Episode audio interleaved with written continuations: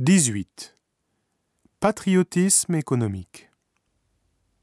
On parle du patriotisme économique en France.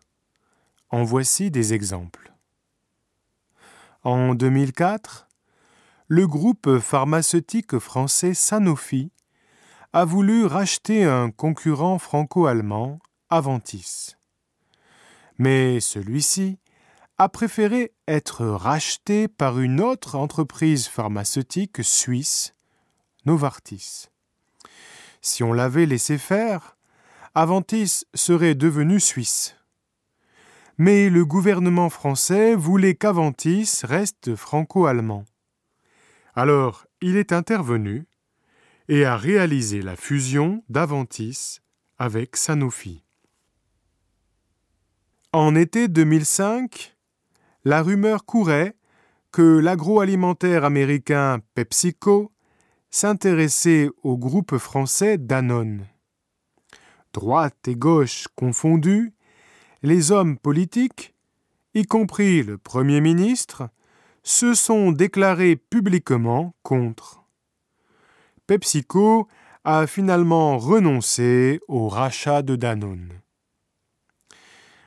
À la fin de l'année 2005, un décret a été rédigé pour protéger des entreprises de 10 secteurs contre la prise de contrôle par des étrangers.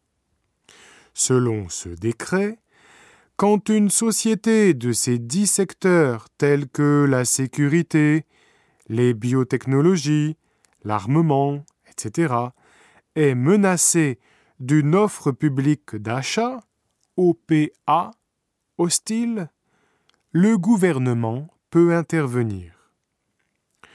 En janvier 2006, le sidérurgiste Mittal, dont le propriétaire est d'origine indienne, a annoncé une OPA sur Arcelor, qui était née d'une fusion franco-hispano-luxembourgeoise. Le Premier ministre a critiqué cette OPA.